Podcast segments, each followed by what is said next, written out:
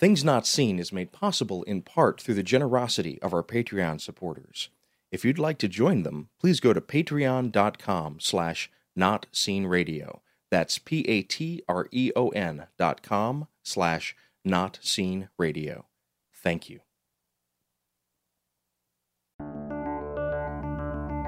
From PRX, the Public Radio Exchange, and Sandberg Media LLC, I'm David Dault with Things Not Seen.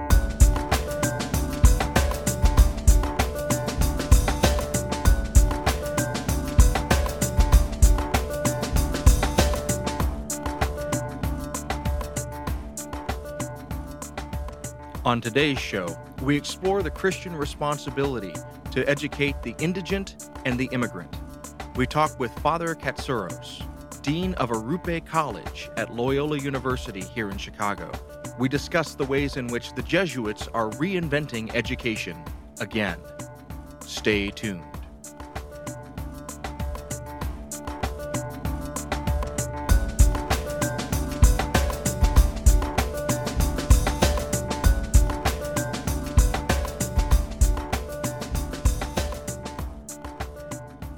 This is Things Not Seen. I'm David Dault. Our guest today is Father Stephen Katsouros. He's a Jesuit priest and is the Dean and Executive Director of the Arupe College of Loyola University Chicago. He's also the author of a new book, Come to Believe How the Jesuits Are Reinventing Education Again. Father Katsouros was previously president of Loyola School in New York City and an administrator at the University of San Francisco. Father Stephen Katsouros, welcome to Things Not Seen. Well, thanks very much. It's great to be on the program. Well, to start things off, the subtitle of your book is How the Jesuits Are Reinventing Education Again. So let me ask, just as a preliminary question, how did they reinvent education the first time? And when we talk about Jesuit education, what are some of the specific aspects of that? When I talk about Arrupe College, I like to talk about it in the context of over the last 45 or 50 years. In the early 1970s, uh, mostly lay people and a handful of Jesuits began an alternative to the public middle schools on the Lower East Side of Manhattan. This was the first nativity school, and it makes private Catholic education available to young people that otherwise may not experience it. So that was the first one, and that opened in the early 1970s. There are over 50 of those now around the United States. So we go from middle school and then to 1996, the first Cristo Rey High School opened.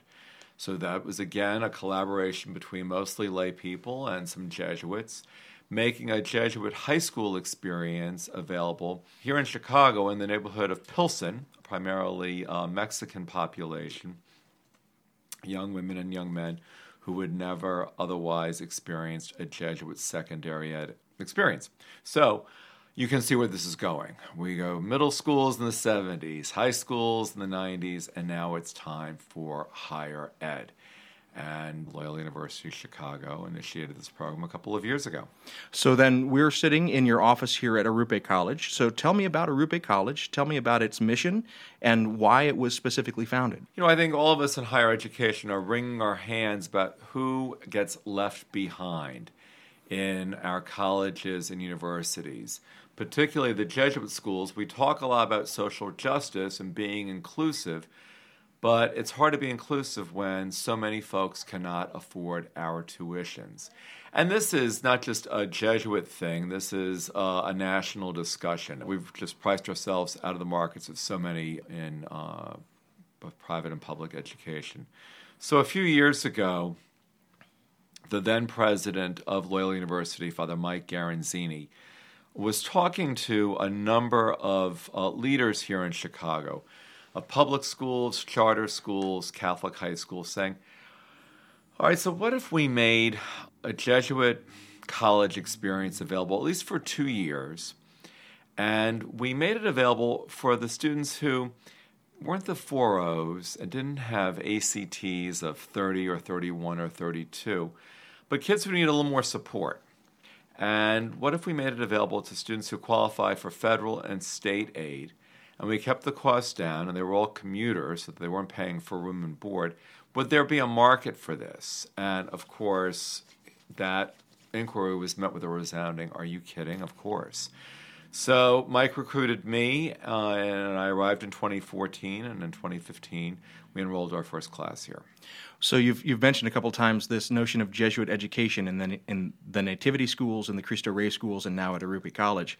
What are some of the hallmarks of Jesuit education specifically? And maybe we should even take a step back and, and for some listeners who might not know, who are the Jesuits? So after every Jesuit's last name, you see an S.J. standing for Society of Jesus. The uh, Jesuits were founded by St. Ignatius Loyola, for whom Loyola University and so many other institutions have been named. He was a 15th and 16th century first soldier and uh, courtier, and then he had a conversion experience, became a mystic and an administrator. And he developed a method of praying based on a handbook of prayer devised by him called the Spiritual Exercises that really helps people and has been helping people for centuries now find God in all things. That, you know, God is alive and present in the here and now. This is not a future thing that we can look forward to after uh, our deaths, but that God is present and accompanies us in the everyday and the ordinary. Ignatius was very committed to education. He was he felt he was poorly educated, and so he went to the best uh, university at the time, which was the University of Paris, and was really grounded in the liberal arts. While there, he was very charismatic, and he attracted uh, other students, one named Francis Xavier, as well as others, and they formed a band called the Company of Jesus or the Society of Jesus and uh, they became a religious order like the Franciscans or the Dominicans. But what happened with Ignatius is he began to run these seminaries for young men who were interested in becoming Jesuits. For families whose children did not want to become Jesuits, they really were interested in the kind of education that the seminarians were receiving. Again, steeped in the liberal arts, the experience that Ignatius had at the University of Paris. At first, you know, Ignatius heard the encouragement, the request to start colleges, and he hated that idea. He did not want the Jesuits to be bogged down with any particular institution. He wanted Jesuits to always be on the go, to be available to wherever they were needed. I'm glad that Ignatius changed his mind about, you know, not starting schools, otherwise I would be unemployed right now. Um, he opened the first school in Messina in Sicily in the late 1540s, and they took off. Again, rooted in the liberal arts. And that's what Arrupe College is. Our students are doing a liberal arts education that has its basis in the genius of Ignatius and his legacy. Our students take philosophy and theology, for example, which they love. That is very much what we've inherited from, from the Society of Jesus. Uh, they're doing the same curriculum as their counterparts are at Loyola University and Marquette and at Fordham and at Santa Clara and at St. Louis University and at the other Jesuit schools around the country and around the world. In addition, we Jesuits talk a lot about cura personalis. So that's Latin, and that translates roughly to care for the whole person. So we really get to know our students, yes, academically, you know, how are they doing in philosophy and theology and statistics and poli sci and computer science, but also who are they? You know, what's their backgrounds? What do they bring to the classroom? What's their narrative? What are their interests? What are their aspirations? And that's very much true here at Arrupe College.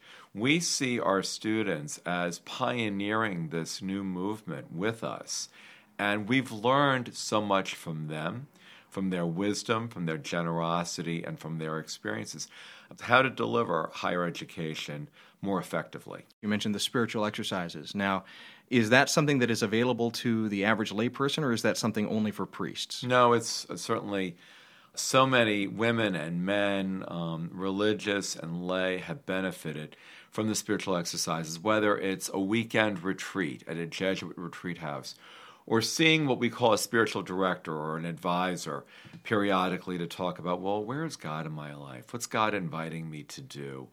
Know, am I making good decisions? I keep falling into patterns that are not life giving for me. Yeah, uh, you know, so, much, so many, uh, including Arrupe students, but students in Jesuit high schools, colleges, and universities, make retreats. And for many of our students in these settings, the retreats are the most memorable experiences of their time of enrollment in our institutions. So, this is not just a Jesuit thing or a thing for priests, but that's the genius of Ignatius that, again, by saying that we find God in all things, in all situations, in the workplace, in our families, in neighborhoods, on the subway, in relationships, in our struggles just generally, what has been the impact on these students that you've observed of having them come into this kind of environment? You know, all of our students begin their experience at Arrupe with a retreat experience. Loyola University operates a terrific retreat and ecology campus about 50 miles west of Chicago. We're not a residential program, but at least up front, they do have this residential experience. They have the opportunity to build community. And one of the first things we do with them is a version of what St. Ignatius Loyola calls the examination of conscience. So we ask the students to quiet down and to relax and do some breathing exercises and then think about the day. You know, and on this particular day, we've transported them to this retreat and ecology center. Who did they talk to? How were they feeling? Were they uncomfortable? Were they anxious? Were they exhilarated? Were they future oriented? Were they concerned about what they were leaving behind? You know, our students talk about that they find that very relaxing, but also provocative. So, um, a couple of years ago, when we did our first retreat, uh, we have a board here at Arrupe College, and so I asked the students who made the retreat to come in and, and talk about their retreat experience. So, one of our students, who's not Catholic, talked about doing the examination of conscience and how she was learning to integrate that, not just during a retreat experience for a couple of days away, 50 miles west from here, but day to day. If you're just joining us, this is Things Not Seen. I'm David Dault. We're speaking today with Father Stephen Katsouros, Dean and Executive Director of the Arrupe College of Loyola University Chicago. Uh, he's also the author of the new book, Come to Believe How the Jesuits Are Reinventing Education Again. We'll be back in a moment.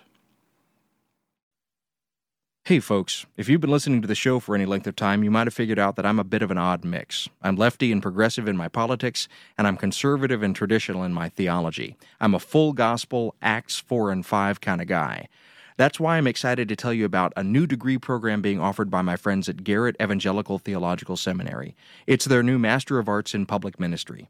Hey, I'm in touch with listeners, and I know a lot of you are serving your communities in nonprofits and civic organizations. Some of you are even on the front lines as activists and organizers. You're trying to make the world a better place. The folks at Garrett want to make this world a better place too, and they know the gospel of Jesus Christ is central to that effort. If you've been wanting to integrate your faith with your work, you'll want to check out their new Master of Arts in Public Ministry. The entire city of Chicago will be your classroom. You'll graduate with a stronger network and a better understanding of how Jesus Christ is speaking to the world of today.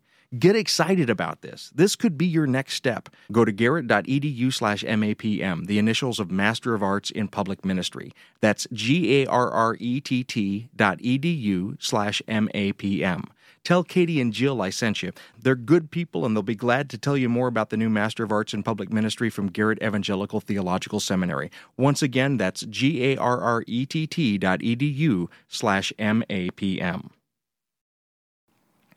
This is Things Not Seen. I'm David Dault. We're speaking today with Father Stephen Katsouros. He's Dean and Executive Director of the Arrupe College at Loyola University Chicago. He's also author of the new book, Come to Believe How the Jesuits Are Reinventing Education Again. So, part of the stated goal of the Arrupe College is to make higher education achievable, accessible, and affordable. How is Arrupe doing that specifically? Let's talk about the affordable because so many people are intrigued with our financial model.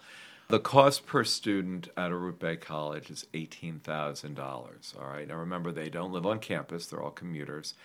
All of our students, unless they're undocumented, all of our students qualify for federal and state aid. That shaves $10,000 off of that $18,000 right away. We ask our students to contribute between $700 and $1,300 a year, and then we fundraise the rest. You know, you can't go to Catholic elementary school on $1,300 a year. This and Pope Francis are the two best Catholic stories, you know, of the year. That's the affordable piece. And then, you know, some of our students can't afford the 700 or the 1,000 or the 1,300. We have students who are homeless here. So we find scholarships and donors to support them. I should mention the undocumented students. So they are ineligible for Pell Grants and for what's known in Illinois as the MAP grant. That's the Monetary Assistance Program, that's the state aid. And so we're a partner institution with the Dream.us, founded by Don Graham of the Washington Post family. And so they uh, provide scholarships to offset what the students are not receiving from the feds and the state. A lot of people are very sympathetic to undocumented students, and so they've supported our undocumented students. Also, we have foundation support for the undocumented students. Just a plug for the undocumented students 37% of our dean's list with GPAs of 3.5 or higher are undocumented. All of the 4.0s in sophomore year, undocumented. So many of the leaders of our student government, undocumented. These are not bad hombres. Let's go on to the accessible part of our mantra here. Well, how do we make this accessible? First of all, we're in this incredible building at Loyola's Water Tower campus, which is, you know, near Michigan Avenue and the best retail in the Midwest. So every bus in Illinois uh, arrives here. We're also near one of the major subway or L hubs of Chicago. So that's one way that we make this accessible. But I think the other thing that is less concrete, but um, more important is that besides the financial supports, you know, so all of our faculty members are advisors. They are heroic in their commitment to our students. They're here morning, noon, and night. Our staff are equally heroic in their commitment in, in terms of their accessibility. We provide a lot of wraparound supports that make this education achievable and accessible. So we're now I'm merging those two together, achievable and accessible. You know, all of our students do a week and a half orientation, including the overnight retreat experience. We fundraise for that. Every student receives a laptop computer, so it's not one of these situations where you're doing your homework on a desktop and she's doing hers on a tablet and I'm doing mine on my smartphone and someone else is forget it. You know, we all, including the faculty members, we're all using the same kinds of machines. Those are our gifts to our students, and when they graduate, those go with them. We provide breakfast and lunch for all of our students. And we do that for a couple of reasons. One is so my father was in the restaurant business, and so I'm very sensitive to people eating here, but also it's a way of building community, particularly important for commuter students. But also, all of our students come to us, they had qualified for free or reduced rate breakfasts and lunches in their high schools. Well, that need doesn't go away because you're in college. And for some of our students, they really count on these meals. They really rely on them, and it's an incentive to come to uh, to classes. Uh, so we fundraise for that.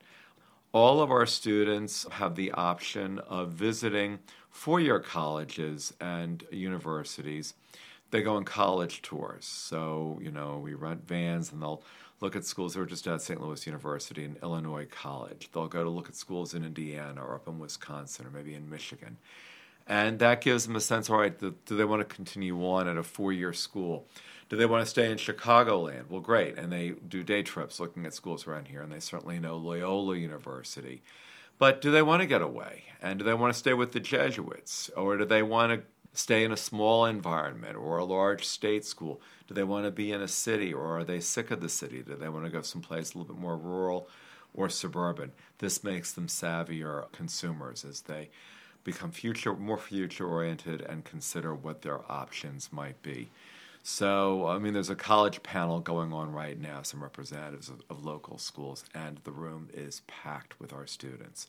So, we think that all of these supports really do make this first post secondary educational experience much more achievable, affordable, accessible for these students. As you've been talking about your students, you've talked about a focus on homeless students, a focus on the undocumented.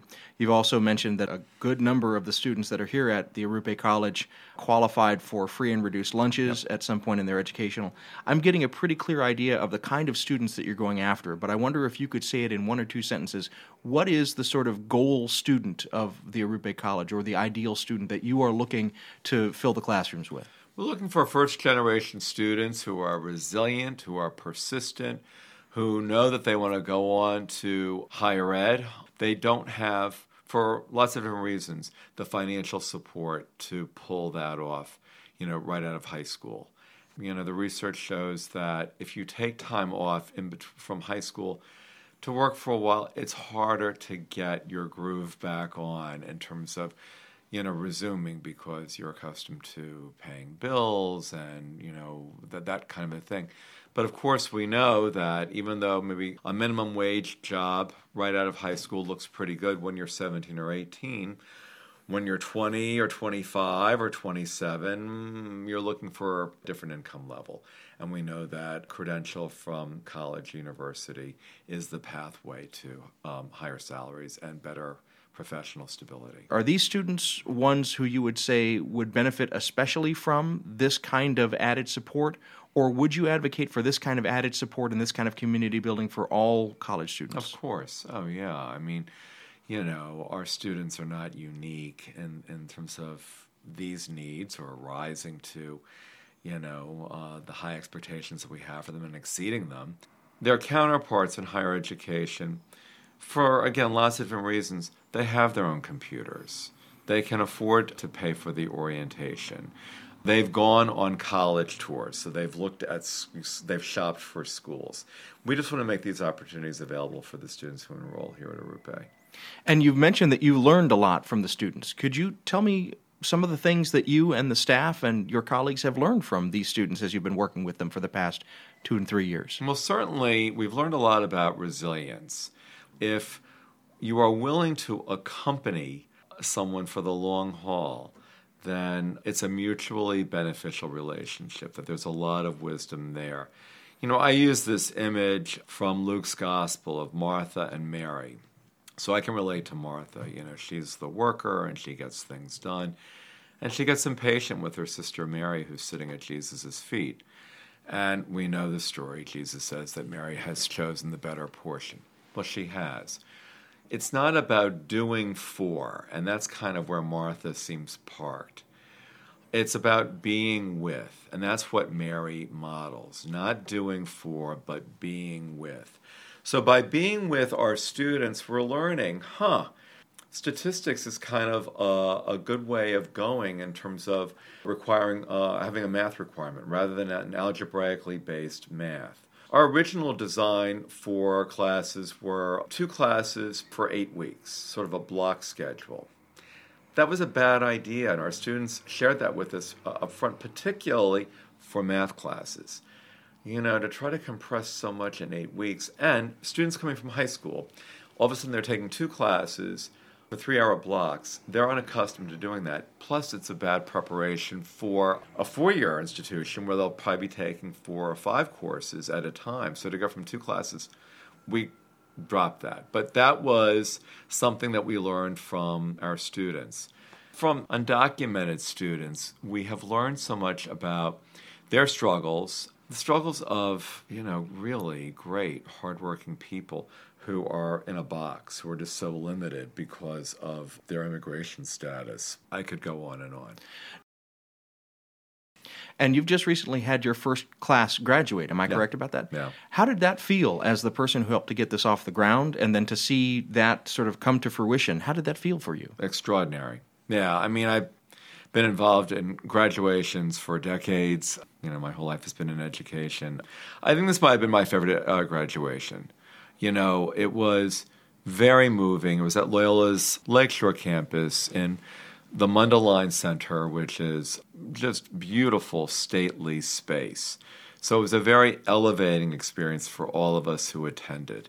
Cardinal Cupich, the Archbishop of Chicago, gave the invocation. Cardinal Cupich is very pro Jesuit. I'm grateful for that. And so he talked a lot about Father Arrupe in his invocation. Our president, Dr. Jo Ann Rooney, Cook County uh, President Toni Preckwinkle, also gave stirring remarks. But our, our student speaker was extraordinary. Also, extraordinary was just the students walking across the stage you know, receiving their diplomas. It was so meaningful. I mean, I just get, I still get emotional, you know, and I had the pleasure and privilege of, you know, congratulating all of them. And really, you know, Father, thank you. What an opportunity. I'm so grateful, Father. Father, thank you. It was just really so moving. So, yeah, I'm yeah, kvelling here. And it was, it, it was a great, great graduation. Yeah.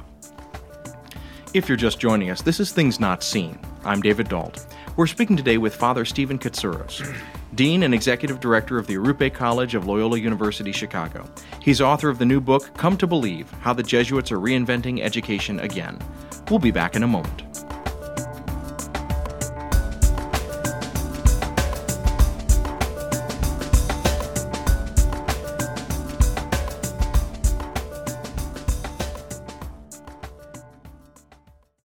Things Not Seen is brought to you in part by Liturgical Press. Liturgical Press is a trusted publisher of resources on liturgy, scripture, theology, and spirituality. They've evolved to serve the changing needs of the Christian church, and they produce resources for pastoral leaders, teachers, engaged learners, and all leaders looking for quality books on faith and culture. LitPress books are available at your favorite book retailer and online at litpress.org. That's litpress.org.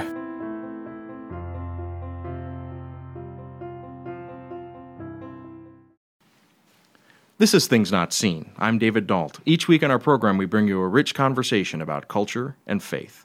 If you're just joining us, we're speaking today with Father Stephen Katsouros, Dean and Executive Director of the Arrupe College of Loyola University Chicago.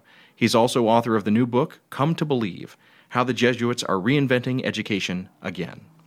So while you were getting the Arrupe College off the ground and launching this new program with new students and heading towards your first graduation two years later, you also decided that this was the time to write a book.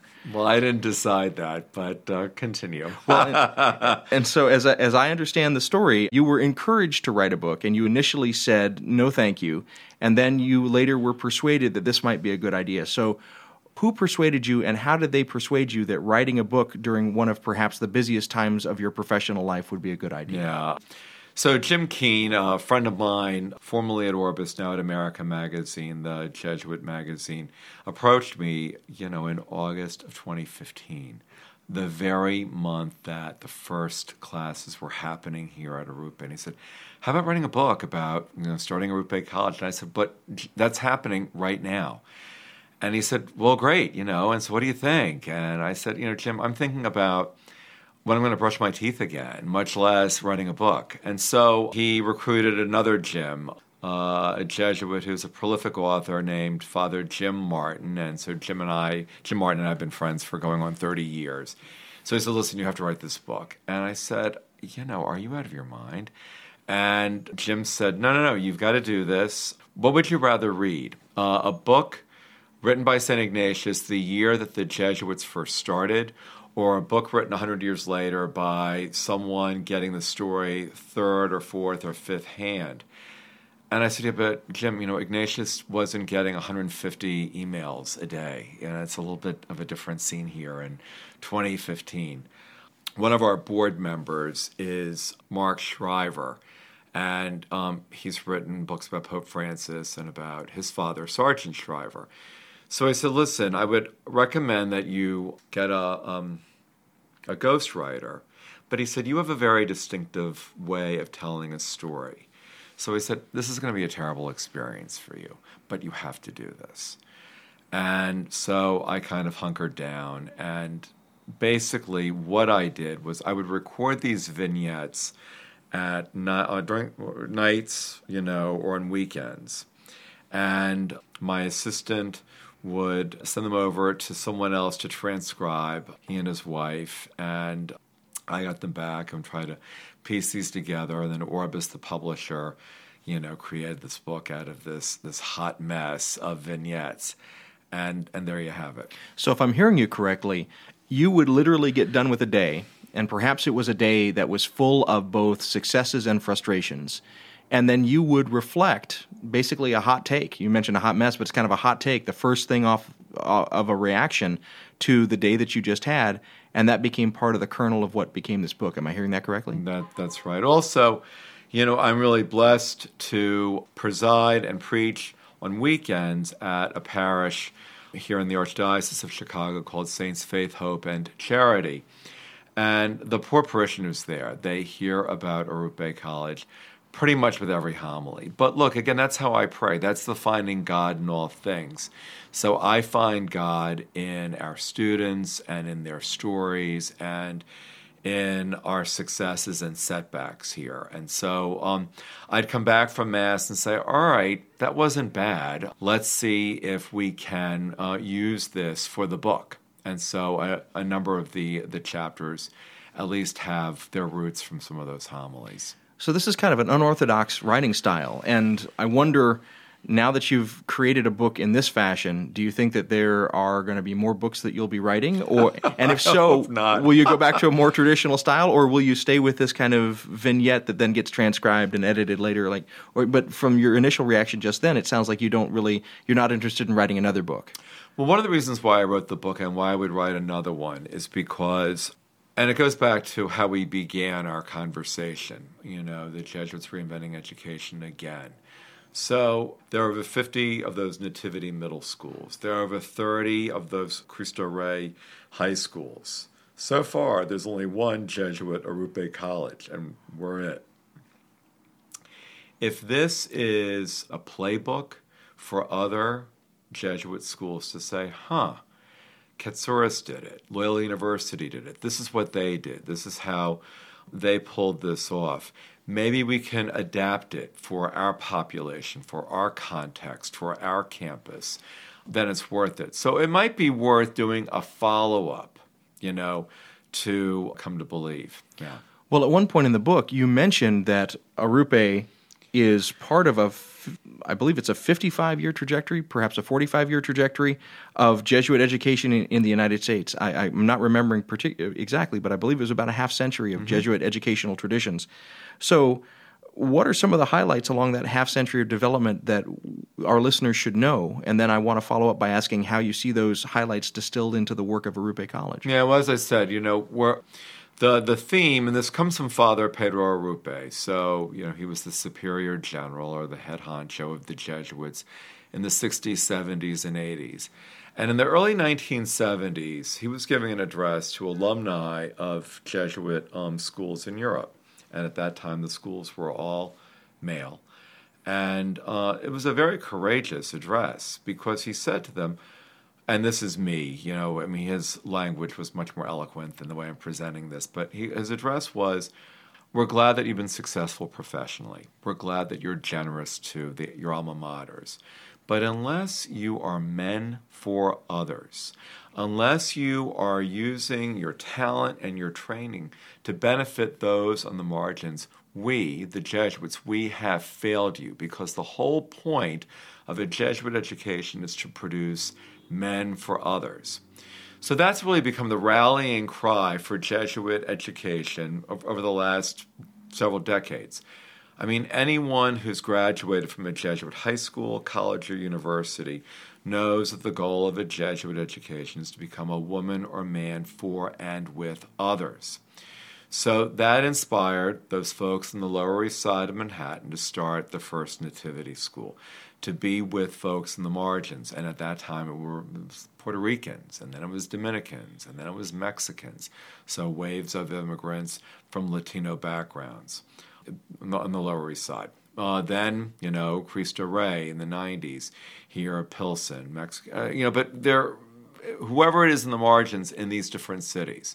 So, you know, Arrupe College, about more than two thirds of our students are Latino the rest are African American.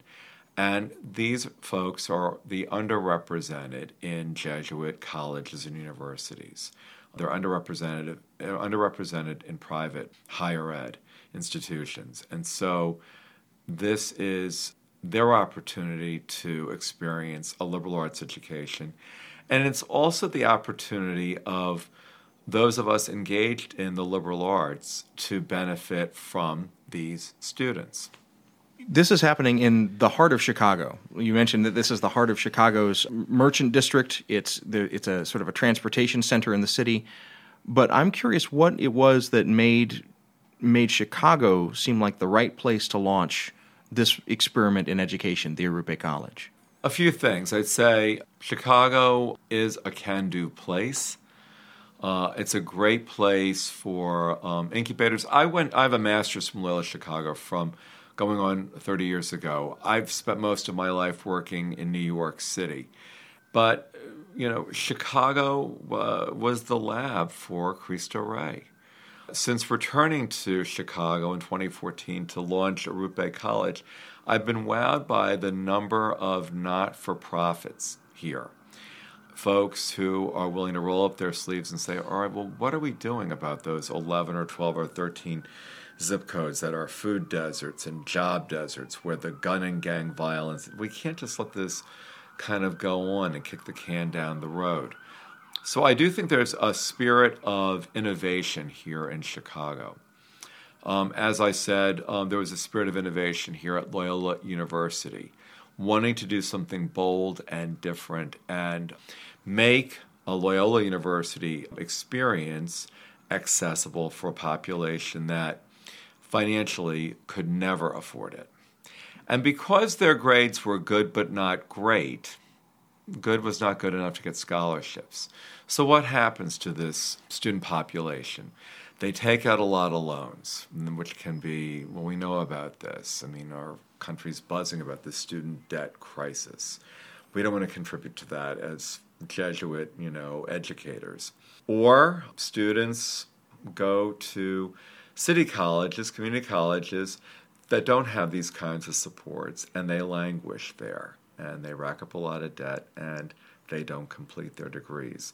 They go into the military, which is terrific, but there ought to be more options. Uh, there ought to be a more good options. And so this is another good option for this population. You've talked about support for the students. Are there any things that you do for the faculty and the staff, your colleagues specifically, to help to make sure that they are supported, that they are cared for? Because I imagine that this this is a job that has some stresses attached to it. Sure. Just as our students are building community, our faculty and staff members build community. Our faculty meet every Wednesday to support each other and also to talk about all right, well, he's really struggling in my class. What's your perspective on him? Or I know that she was a superstar for you last semester, but something's happened. Do, does anyone have an insight here? We have a full time social worker here. We have uh, social work interns from Loyola University School of Social Work. So they add to the conversation as well. We make a lot of professional development available to our faculty and staff. So we provide a lot of training support for our faculty and staff to be successful with our students as they accompany our students. If you're just joining us, this is Things Not Seen. I'm David Dault. We're speaking today with Father Stephen Katsouros, Dean and Executive Director of the Arrupe College of Loyola University Chicago. He's author of the new book, Come to Believe How the Jesuits Are Reinventing Education Again. We'll be back in a moment.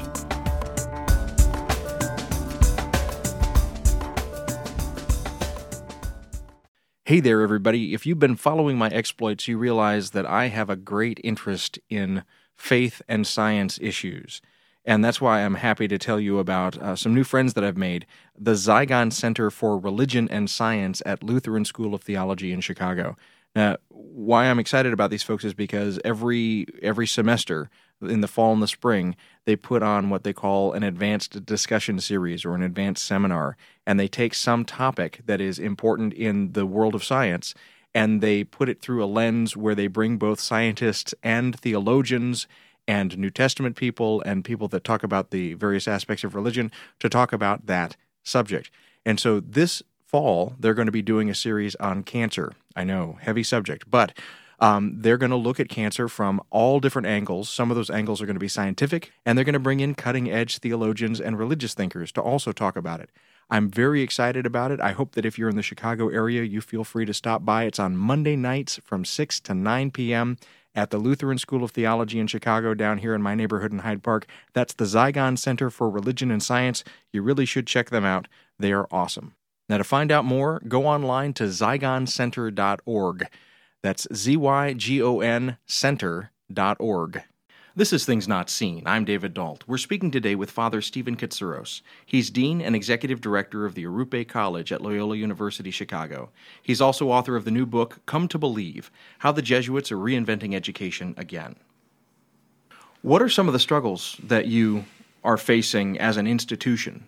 Is there pushback from any sector of the city or the state? Uh, do you have difficulty? You mentioned the map and the Pell Grants, which some of your students are ineligible for? Are there other ways where the state or the city could be doing more? Like, what are some of the struggles and obstacles that you're facing as an institution right now? You know, I would say that sometimes we enroll these great, great, great young women and men, and for different reasons, their grades were extremely inflated in high school. So they're not at all prepared for this level of rigor. And it's just, it's unfair. It's a setup. You know, they're struggling and we're trying to meet them, but it's misleading. And it's better to kind of, you know, go into this with everyone's eyes wide open. So, and I mean, this is not unique to Arrupe College, but, you know, we do see this from, and I, you know, again, I, I most of my life has been spent in administration on the secondary ed level. But, you know, that has been a, a very challenging thing for us to work with students when they've been assessed on one level and then we find out that they're in a very different place from what the assessment was all about. I think another is that, what can I say? These are students that are uncomfortable at times you know, anticipating being in majority white institutions.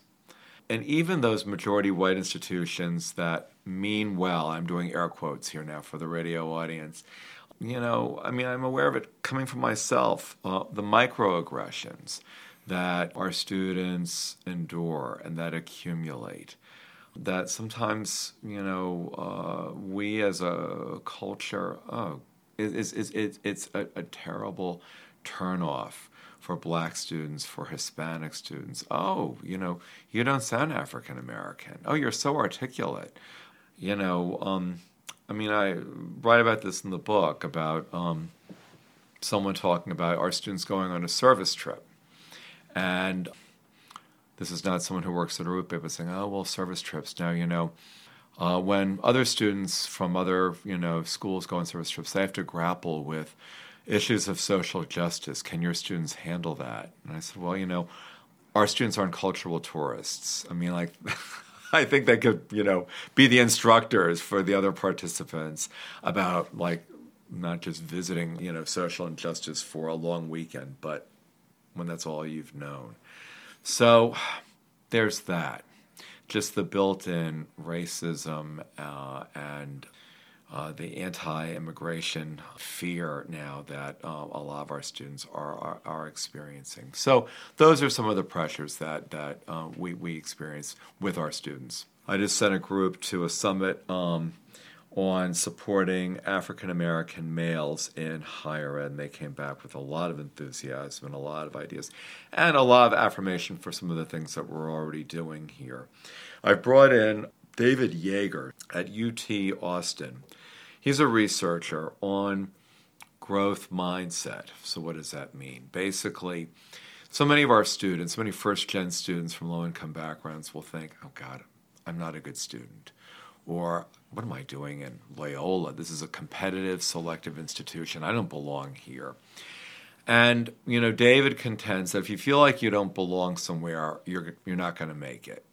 He's worked a lot with our faculty and staff to say when the student bombs the first test, or the first paper comes back to the student and it's a sea of red.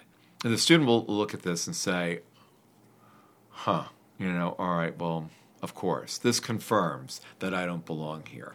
And they see the low grade as permanent, personal. It's about who they are as people, and pervasive. This is just going to be everywhere in their academic, you know, lives.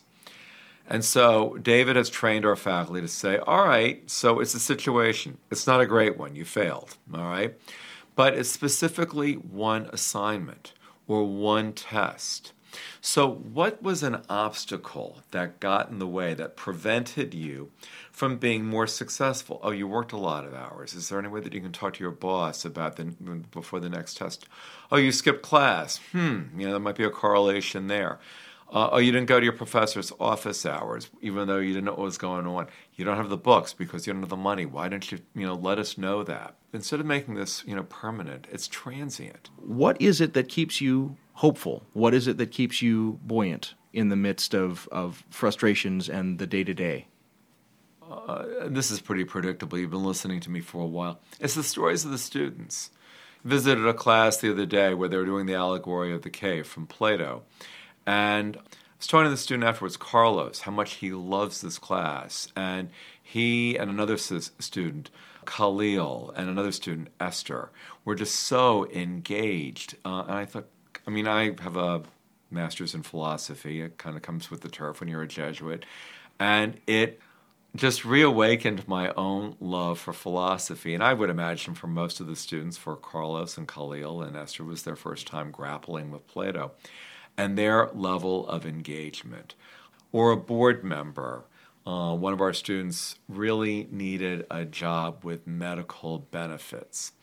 And so he provided a job for this young man, and I, um, we kind of cobbled together some clothes. Another board member said, "Okay, let's get him into a, you know, because this young man was wearing sweats all the time." So I said, "That's not going to fly," you know. So it was very generative to help this. Okay, well, let's try this tie, and that'll look good with this blazer, and you look like a million bucks.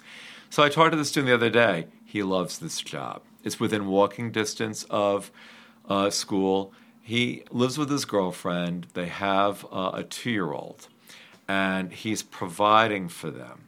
He's committed to them. He was working at a factory overnights before. He had no medical benefits.